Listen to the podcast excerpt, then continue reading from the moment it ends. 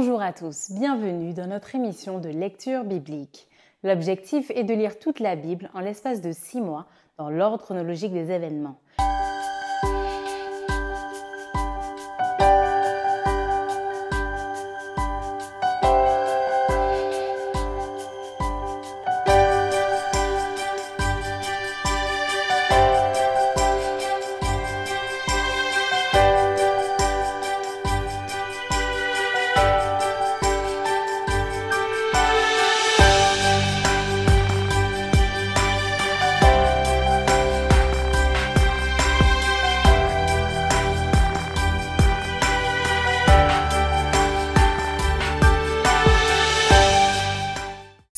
Vous est proposée par l'Église adventiste du 7e jour d'Évry. Si vous voulez suivre ce plan, vous pouvez cliquer sur le lien dans la description. N'hésitez pas à vous abonner à notre chaîne Évry Adventiste afin de recevoir toutes les nouvelles vidéos de lecture. Restez jusqu'à la fin car nous vous proposerons une méditation concernant le texte du jour. Et n'hésitez pas à poser toutes vos questions dans les commentaires. Aujourd'hui, nous lirons le premier livre de Rois au chapitre 7 nous poursuivrons par le livre de 2 Chroniques au chapitre 4. Nous retournerons au premier livre des rois au chapitre 8 et nous terminerons par le livre de 2 Chroniques au chapitre 5. Un roi, chapitre 7. Salomon bâtit encore sa maison, ce qui dura 13 ans jusqu'à ce qu'il l'eût entièrement achevée. Il construisit d'abord la maison de la forêt du Liban, longue de 100 coudées, large de 50 coudées et haute de 30 coudées. Elle reposait sur quatre rangées de colonnes de cèdre et il y avait des poutres de cèdre sur les colonnes. On couvrit de cèdre les chambres qui portaient sur les colonnes et qui étaient au nombre de 45, 15 par étage. Il y avait trois étages à chacun desquels se trouvaient des fenêtres les unes vis-à-vis des autres. Toutes les portes et tous les poteaux étaient formés de poutres en carré, et à chacun des trois étages, les ouvertures étaient les unes vis-à-vis des autres. Il fit le portique des colonnes long de 50 coudées et large de 30 coudées, et un autre portique en avant avec des colonnes et des degrés sur leur front. Il fit le portique du trône où il rendait la justice, le portique du jugement, et il le couvrit de cèdre depuis le sol jusqu'au plafond. Sa maison d'habitation fut construite de la même manière dans une autre cour, derrière le portique, et il fit une maison du même genre que ce portique pour la fille de Pharaon qu'il avait prise pour femme. Pour toutes ces constructions, on employa de magnifiques pierres, taillées d'après des mesures, sciées avec la scie, intérieurement et extérieurement, et cela depuis les fondements jusqu'aux corniches et en dehors jusqu'à la grande cour. Les fondements étaient en pierre magnifique et de grande dimension, en pierre de dix coudées et en pierre de huit coudées. Au-dessus, il y avait encore de magnifiques pierres taillées d'après des mesures et du bois de cèdre. La grande cour avait dans tout son circuit trois rangées de pierres de taille et une rangée de poutres de cèdre, comme le parvis intérieur de la maison de l'Éternel et comme le portique de la maison. Le roi Salomon fit venir de Tyr Hiram fils d'une veuve de la tribu de Nephtali et d'un père tyrien qui travaillait sur les reins. Hiram était rempli de sagesse, d'intelligence et de savoir pour faire toutes sortes d'ouvrages des reins. Il arriva auprès du roi Salomon et il exécuta tous ses ouvrages. Il fit les deux colonnes des reins. La première avait 18 coudées de hauteur et un fil de 12 coudées mesurait la circonférence de la seconde. Il fondit deux chapiteaux d'airain pour mettre sur les sommets des colonnes. Le premier avait cinq coudées de hauteur et le second avait cinq coudées de hauteur. Il fit des treillis en forme de réseau, des festons façonnés en chaînettes pour des chapiteaux qui étaient sur le sommet des colonnes, sept pour le premier chapiteau et sept pour le second chapiteau. Il fit deux rangs de grenades autour de l'un des treillis pour couvrir le chapiteau qui était sur le sommet d'une des colonnes. Il fit de même pour le second chapiteau. Les chapiteaux qui étaient sur le sommet des colonnes dans le portique figuraient des lys et avaient quatre coudées. Les chapiteaux placés sur les deux colonnes étaient entourés de 200 grenades en haut, près du renflement qui était au-delà du treillis. Il y avait aussi 200 grenades rangées autour du second chapiteau. Il dressa les colonnes dans le portique du temple, il dressa la colonne de droite et la nomma Jacquin. Puis il dressa la colonne de gauche et la nomma Boaz. Il y avait sur le sommet des colonnes un travail figurant des lys. Ainsi fut achevé l'ouvrage des colonnes. Il fit la mer de fonte, Elle avait dix coudées d'un bord à l'autre, une forme entièrement ronde, cinq coudées de hauteur et une circonférence que mesurait un cordon de 30 coudées. Des coloquins l'entouraient au-dessous de son bord, dix par coudées, faisant tout le tour de la mer. Les coloquins disposés sur deux rangs étaient fondus avec elle en une seule pièce. Elle était posée sur douze bœufs, dont trois tournaient vers le nord, trois tournaient vers l'occident, trois tournaient vers le midi et trois tournaient vers l'orient. La mer était sur eux et toute la partie postérieure de leur corps était en dedans. Son épaisseur était d'un palme et son bord, semblable au bord d'une coupe, était façonné en fleurs de lys. Elle contenait 2000 battes. Il fit les dix bases des reins, chacune avec quatre coudées de longueur, quatre coudées de largeur et trois coudées de hauteur. Voici en quoi consistaient ces bases. Elles étaient formées de panneaux liés au coin par des montants. Sur les panneaux qui étaient entre les montants, il y avait des lions, des bœufs et des chérubins. Et sur les montants, au-dessus comme au-dessous, des lions et des bœufs. Il y avait des ornements qui pendaient en feston. Chaque base avait quatre roues, des reins avec des essieux des reins et aux quatre angles étaient des consoles de fonte au-dessous du bassin et au-delà des festons. Le couronnement de la base offrait à son intérieur une ouverture avec un prolongement d'une coudée vers le haut. Cette ouverture était ronde, comme pour les ouvrages de ce genre, et elle avait une coudée et demie de largeur. Il s'y trouvait aussi des sculptures. Les panneaux étaient carrés et non arrondis. Les quatre roues étaient sous les panneaux et les essieux des roues fixés à la base. Chacune avait une coudée et demie de hauteur. Les roues étaient faites comme celles d'un char. Leurs essieux, leurs jantes, leurs raies et leurs moyeux, tout était de fonte. Il y avait aux quatre angles de chaque base quatre consoles d'une même pièce que la base. La partie supérieure de la base se terminait par un cercle d'une demi-coudée de hauteur, et elle avait ses appuis et ses panneaux de la même pièce. Il grava sur les plaques des appuis et sur les panneaux des chérubins, des lions et des palmes selon les espaces libres et des guirlandes tout autour. C'est ainsi qu'il fit les dix bases. La fonte, la mesure et la forme étaient les mêmes pour toutes. Il fit dix bassins des reins. Chaque bassin contenait 40 battes, chaque bassin avait quatre coudées. Chaque bassin était sur l'une des dix bases. Il plaça cinq bases sur le côté droit de la maison et cinq bases sur le côté gauche de la maison. Et il plaça la mer du côté droit de la maison, au sud-est. Hiram fit les cendriers, les pelles et les coupes.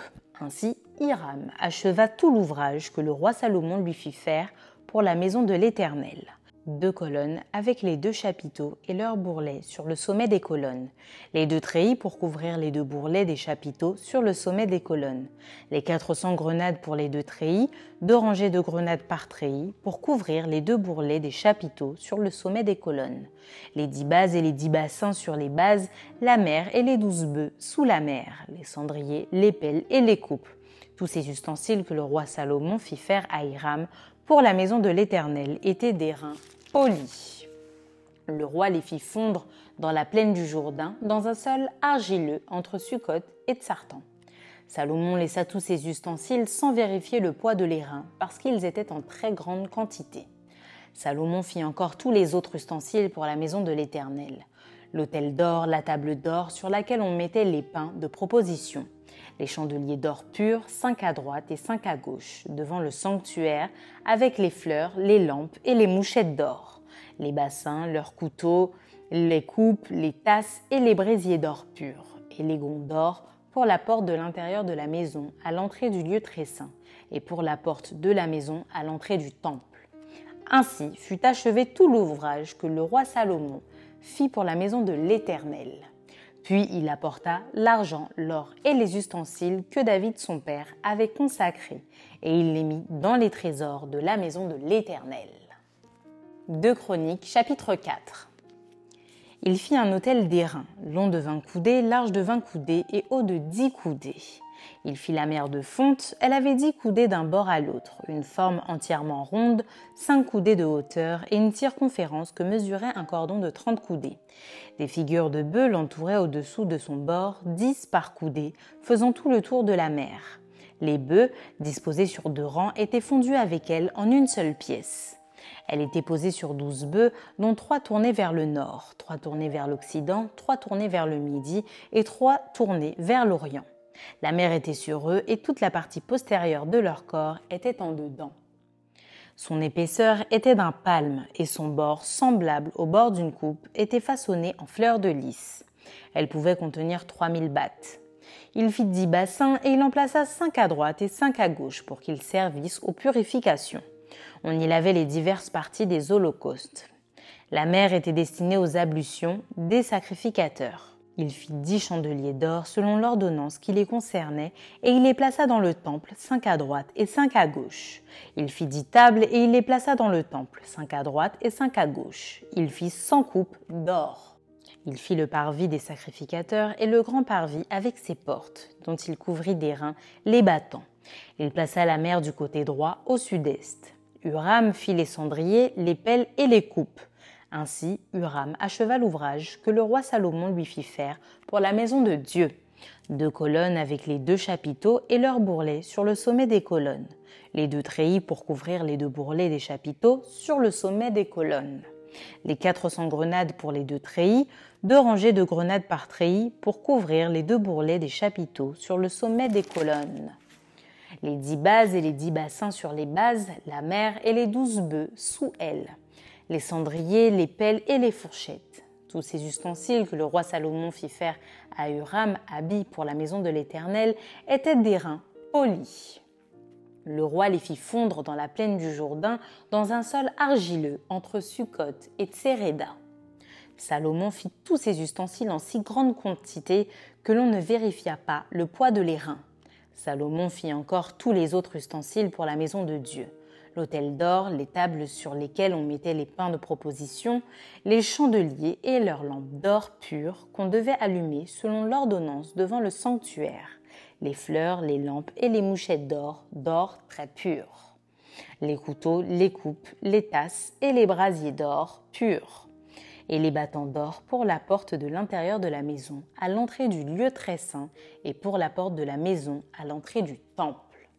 Un roi chapitre 8 alors le roi Salomon assembla près de lui à Jérusalem les anciens d'Israël et tous les chefs des tribus, les chefs de famille des enfants d'Israël, pour transporter de la cité de David, qui est Sion, l'arche de l'alliance de l'Éternel. Tous les hommes d'Israël se réunirent auprès du roi Salomon au mois d'Étanim, qui est le septième mois, pendant la fête. Lorsque tous les anciens d'Israël furent arrivés, les sacrificateurs portèrent l'arche. Ils transportèrent l'arche de l'Éternel, la tente d'assignation et tous les ustensiles sacrés qui étaient dans la tente. Ce furent les sacrificateurs et les Lévites qui les transportèrent. Le roi Salomon et toute l'assemblée d'Israël, convoqués auprès de lui, se tinrent devant l'arche. Ils sacrifièrent des brebis et des bœufs qui ne purent être ni comptés ni nombrés à cause de leur multitude. Les sacrificateurs portèrent l'arche de l'alliance de l'Éternel à sa place, dans le sanctuaire de la maison, dans le lieu très saint, sous les ailes des chérubins. Car les chérubins avaient les ailes étendues sur la place de l'arche, et ils couvraient l'arche et ses barres par-dessus. On avait donné aux barres une longueur telle que leurs extrémités se voyaient du lieu saint devant le sanctuaire, mais ne se voyaient point du dehors. Elles ont été là jusqu'à ce jour. Il n'y avait dans l'arche que les deux tables de pierre que Moïse y déposa en Horeb, lorsque l'Éternel fit alliance avec les enfants d'Israël à leur sortie du pays d'Égypte. Au moment où les sacrificateurs sortirent du lieu saint, la nuée remplit la maison de l'Éternel. Les sacrificateurs ne purent pas y rester pour faire le service à cause de la nuée, car la gloire de l'Éternel remplissait la maison de l'Éternel. Alors Salomon dit, L'Éternel veut habiter dans l'obscurité. J'ai bâti une maison qui sera ta demeure, un lieu où tu résideras éternellement. Le roi tourna son visage et bénit toute l'assemblée d'Israël, et toute l'assemblée d'Israël était debout. Et il dit, Béni soit l'Éternel, le Dieu d'Israël, qui a parlé de sa bouche à David mon père, et qui accomplit par sa puissance ce qu'il avait déclaré en disant, depuis le jour où j'ai fait sortir d'Égypte mon peuple d'Israël, je n'ai point choisi de ville parmi toutes les tribus d'Israël pour qu'il y fût bâti une maison où résida mon nom. Mais j'ai choisi David pour qu'il régnât sur mon peuple d'Israël. David, mon père, avait l'intention de bâtir une maison au nom de l'Éternel, le Dieu d'Israël. Et l'Éternel dit à David, mon père, Puisque tu as eu l'intention de bâtir une maison à mon nom, tu as bien fait d'avoir eu cette intention. Seulement ce ne sera pas toi qui bâtiras la maison, mais ce sera ton fils, sorti de tes entrailles, qui bâtira la maison à mon nom. L'Éternel a accompli la parole qu'il avait prononcée. Je me suis élevé à la place de David mon père, et je me suis assis sur le trône d'Israël, comme l'avait annoncé l'Éternel, et j'ai bâti la maison au nom de l'Éternel, le Dieu d'Israël. J'y ai disposé un lieu pour l'arche où est l'alliance de l'Éternel, l'alliance qu'il a faite avec nos pères quand il les fit sortir du pays d'Égypte. Salomon se plaça devant l'autel de l'Éternel en face de toute l'assemblée d'Israël. Il étendit ses mains vers le ciel et il dit Ô Éternel, Dieu d'Israël, il n'y a point de Dieu semblable à toi, ni en haut dans les cieux, ni en bas sur la terre.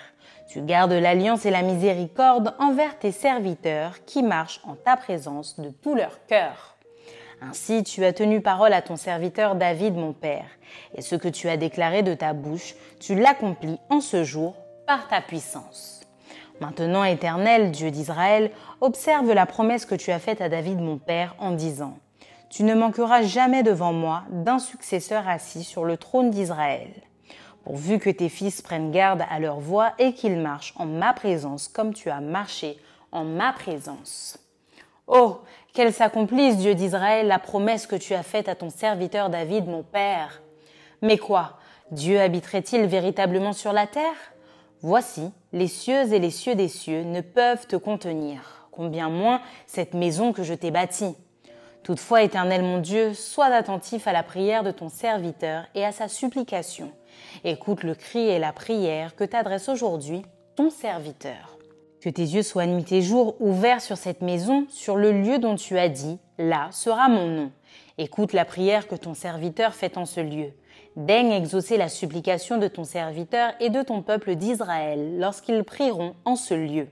Exauce du lieu de ta demeure des cieux, exauce et pardonne. Si quelqu'un pêche contre son prochain et qu'on lui impose un serment pour le faire jurer, et s'il vient jurer devant ton autel dans cette maison, écoute-le, des cieux, agis et juge tes serviteurs, condamne le coupable et fais retomber sa conduite sur sa tête, rends justice à l'innocent et traite-le selon son innocence. Quand ton peuple d'Israël sera battu par l'ennemi pour avoir péché contre toi, s'ils reviennent à toi et rendent gloire à ton nom, s'ils t'adressent des prières et des supplications dans cette maison, exauce-les des cieux, Pardonne le péché de ton peuple d'Israël et ramène-les dans le pays que tu as donné à leur père. Quand le ciel sera fermé et qu'il n'y aura point de pluie à cause de leur péché contre toi, s'ils prient dans ce lieu et rendent gloire à ton nom, et s'ils se détournent de leur péché parce que tu les auras châtiés, exauce-les des cieux, pardonne le péché de tes serviteurs et de ton peuple d'Israël, à qui tu enseigneras la bonne voie dans laquelle ils doivent marcher, et fais venir la pluie sur la terre que tu as donnée en héritage à ton peuple. Quand la famine, la peste, la rouille, la nielle, les sauterelles d'une espèce ou d'une autre seront dans le pays, quand l'ennemi assiégera ton peuple dans son pays, dans ses portes, quand il y aura des fléaux ou des maladies quelconques, si un homme, si tout ton peuple d'Israël fait entendre des prières et des supplications, et que chacun reconnaisse la plaie de son cœur et étende les mains vers cette maison, exauce-le des cieux, du lieu de ta demeure, et pardonne. Agis et rends à chacun selon ses voies. Toi qui connais le cœur de chacun, car seul tu connais le cœur de tous les enfants des hommes. Et ils te craindront tout le temps qu'ils vivront dans le pays que tu as donné à nos pères. Quand l'étranger qui n'est pas de ton peuple d'Israël viendra d'un pays lointain à cause de ton nom, car on saura que ton nom est grand, ta main forte et ton bras étendu, quand il viendra prier dans cette maison, exauce-le des cieux, du lieu de ta demeure, et accorde à cet étranger tout ce qu'il te demandera, afin que tous les peuples de la terre connaissent ton nom pour te craindre, comme ton peuple d'Israël, et sache que ton nom est invoqué sur cette maison que j'ai bâtie. Quand ton peuple sortira pour combattre son ennemi en suivant la voie que tu lui auras prescrite, s'ils adressent à l'Éternel des prières, les regards tournés vers la ville que tu as choisie et vers la maison que j'ai bâtie à ton nom, exauce des cieux leurs prières et leurs supplications et fais-leur droit. Quand ils pécheront contre toi, car il n'y a point d'homme qui ne pêche, Quand tu seras irrité contre eux et que tu les livreras à l'ennemi, qui les emmènera captifs dans un pays ennemi, lointain ou rapproché, s'ils rentrent en eux-mêmes dans le pays où ils seront captifs, s'ils reviennent à toi et t'adressent des supplications dans le pays de ceux qui les ont emmenés et qu'ils disent Nous avons péché, nous avons commis des iniquités, nous avons fait le mal. S'ils reviennent à toi de tout leur cœur et de toute leur âme dans le pays de leurs ennemis, qui les ont emmenés captifs, s'ils t'adressent des prières, les regards tournés vers leur pays que tu as donné à leur père, vers la ville que tu as choisie et vers la maison que j'ai bâtie à ton nom, exauce des cieux, du lieu de ta demeure, leurs prières et leurs supplications, et fais leur droit. Pardonne à ton peuple ses péchés et toutes ses transgressions contre toi. Excite la compassion de ceux qui les retiennent captifs, afin qu'ils aient pitié d'eux car ils sont ton peuple et ton héritage, et tu les as fait sortir d'Égypte, du milieu d'une fournaise de fer. Que tes yeux soient ouverts sur la supplication de ton serviteur et sur la supplication de ton peuple d'Israël, pour les exaucer en tout ce qu'ils te demanderont. Car tu les as séparés de tous les autres peuples de la terre pour en faire ton héritage, comme tu l'as déclaré par Moïse, ton serviteur, quand tu fis sortir d'Égypte nos pères, Seigneur éternel. Lorsque Salomon achevé d'adresser à l'Éternel toute cette prière et cette supplication, il se leva de devant l'autel de l'Éternel où il était agenouillé, les mains étendues vers le ciel. Debout, il bénit à haute voix toute l'assemblée d'Israël en disant Béni soit l'Éternel qui a donné du repos à son peuple d'Israël selon toutes ses promesses. De toutes les bonnes paroles qu'il avait prononcées par Moïse, son serviteur, aucune n'est restée sans effet.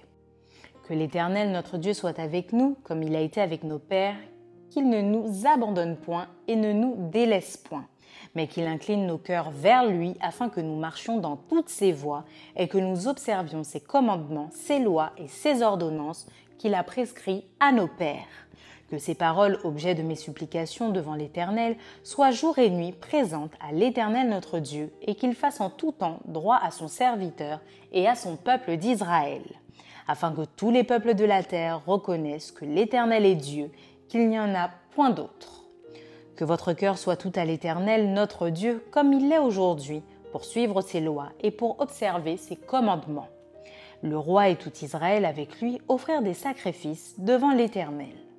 Salomon immola 22 000 bœufs et 120 000 brebis pour le sacrifice d'action de grâce qu'il offrit à l'Éternel. Ainsi le roi et tous les enfants d'Israël firent la dédicace de la maison de l'Éternel. En ce jour, le roi consacra le milieu du parvis qui est devant la maison de l'Éternel, car il offrit là les holocaustes, les offrandes et les graisses des sacrifices d'action de grâce, parce que l'autel d'airain qui est devant l'Éternel était trop petit pour contenir les holocaustes, les offrandes et les graisses des sacrifices d'action de grâce. Salomon célébra la fête en ce temps-là et tout Israël avec lui. Une grande multitude venue depuis les environs de Hamath jusqu'au torrent d'Égypte s'assembla devant l'Éternel notre Dieu pendant sept jours et sept autres jours, soit quatorze jours. Le huitième jour, il renvoya le peuple et ils bénirent le roi et s'en allèrent dans leur tente, joyeux et le cœur content pour tout le bien que l'Éternel avait fait à David, son serviteur, et à Israël, son peuple. 1 roi chapitre 5 Ainsi fut achevé tout l'ouvrage que Salomon fit pour la maison de l'Éternel. Puis il apporta l'argent, l'or et tous les ustensiles que David son père avait consacrés, et il les mit dans les trésors de la maison de Dieu. Alors Salomon assembla à Jérusalem les anciens d'Israël et tous les chefs des tribus, les chefs de famille des enfants d'Israël, pour transporter de la cité de David, qui est Sion, l'arche de l'alliance de l'Éternel. Les hommes d'Israël se réunirent auprès du roi pour la fête qui se célébra le septième mois. Lorsque tous les anciens d'Israël furent arrivés, les Lévites portèrent l'arche. Ils transportèrent l'arche, la tente d'assignation et tous les ustensiles sacrés qui étaient dans la tente. Ce furent les sacrificateurs et les Lévites qui les transportèrent. Le roi Salomon et toute l'assemblée d'Israël, convoqués auprès de lui, se tinrent devant l'arche. Ils sacrifièrent des brebis et des bœufs qui ne purent être ni comptés ni nombrés à cause de leur multitude. Les sacrificateurs portèrent l'arche de l'alliance de l'Éternel à sa place, dans le sanctuaire de la maison, dans le lieu très saint, sous les ailes des chérubins. Les chérubins avaient les ailes étendues sur la place de l'arche et ils couvraient l'arche et les barres par-dessus. On avait donné aux barres une longueur telle que leurs extrémités se voyaient à distance de l'arche devant le sanctuaire, mais ne se voyaient point du dehors. L'arche a été là jusqu'à ce jour. Il n'y avait dans l'arche que les deux tables que Moïse y plaça en Horeb lorsque l'Éternel fit alliance avec les enfants d'Israël à leur sortie d'Égypte. Au moment où les sacrificateurs sortirent du lieu saint, car tous les sacrificateurs présents s'étaient sanctifiés sans observer l'ordre des classes, et tous les Lévites qui étaient chantres, Azaph, Iman, Gédutin, leurs fils et leurs frères, revêtus de bissus, se tenaient à l'orient de l'autel avec des cymbales, des luttes et des harpes, et avaient auprès d'eux 120 sacrificateurs sonnant des trompettes. Et lorsque ceux qui sonnaient des trompettes et ceux qui chantaient, s'unissant d'un même accord pour célébrer et pour louer l'Éternel, firent retentir les trompettes, les cymbales et les autres instruments, et célébrèrent l'Éternel par ses paroles, car il est bon, car sa miséricorde durera toujours. En ce moment, la maison, la maison de l'Éternel, fut remplie d'une nuée. Les sacrificateurs ne purent pas y rester pour faire le service à cause de la nuée car la gloire de l'Éternel remplissait la maison de Dieu. Maintenant, place à la méditation.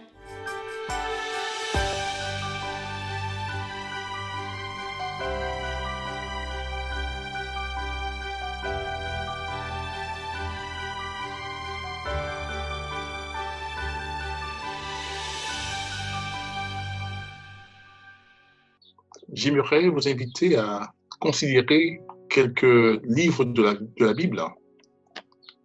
Le livre des rois, un roi chapitre 7. Le livre des chroniques, de chroniques 4. Et aussi de revenir au livre des rois, un roi chapitre 8. Et vous allez voir, conclure que ces chapitres mettent en relief la relation de cause à effet de la communion à la bénédiction qui nous vient de l'Éternel. Nous savons tous que la bénédiction est suivie de la communion. En d'autres termes, la bénédiction ne précède jamais la communion. Salomon, dans ce récit, avait construit, bâti la maison de l'Éternel à la place de son père David. Les promesses de Dieu à son endroit étaient devenues réalité. Et il le déclare. Il le dit, l'Éternel accomplit la parole qu'il avait prononcée. Je me suis levé à la place de David, mon père, et je suis assis sur le trône.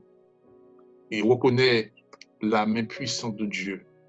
Il reconnaît un Dieu fidèle qui a tenu promesse. Et au verset 23 du chapitre 8, Salomon nous offre la clé des bénédictions. Il a goûté des bienfaits de Dieu. Il dit, Ô éternel, Dieu d'Israël, il n'y a point de Dieu semblable à toi, ni en haut dans les cieux, ni en bas sur la terre. Tu gardes l'alliance et la miséricorde envers tes serviteurs qui marchent en ta présence de tout leur cœur. Il avait pris soin de qu'il ne manque rien dans la maison de l'Éternel.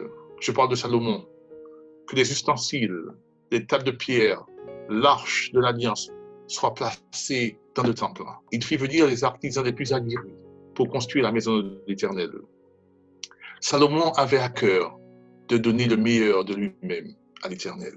Salomon avait compris que seule une communion, une soumission à Dieu conduirait à une bénédiction. Il avait bien compris cette relation de cause à effet, que la présence de Dieu était source de bénédiction. Voilà une invitation, une sollicitation à communier avec Dieu, avec un Dieu unique, avec un Dieu immuable, un Dieu bienveillant. Et tout l'univers le reconnaît comme le seul et l'unique Dieu. Vous remarquerez que depuis la genèse de l'humanité, Dieu se joint à l'homme qui marche en sa présence. Sa présence qui est effective dans la vie du croyant, source de bénédiction. Que ce soit dans son temple, comme nous dit le récit, dans votre maison, dans votre cœur, ce Dieu présent est source de bénédiction. Le chapitre 8 définit tous les revers de la situation qui se produisent en la présence de Dieu. Et vous direz chez vous, à chacun de vous, je déclare, cherchez l'Éternel pendant qu'il se trouve. Invoquez-le tandis qu'il est temps. Il est une réalité. Quand Dieu est présent dans votre vie, les écluses des cieux ne se ferment jamais. Tout est suivi de bénédiction. Que chacun de vous, vous puissiez faire de la présence de Dieu une réalité dans votre vie et vous verrez combien vous serez bénis. Que Dieu vous bénisse. Amen. Merci d'avoir partagé cette lecture avec nous. Je vous donne rendez-vous demain, si Dieu veut, pour un nouvel épisode.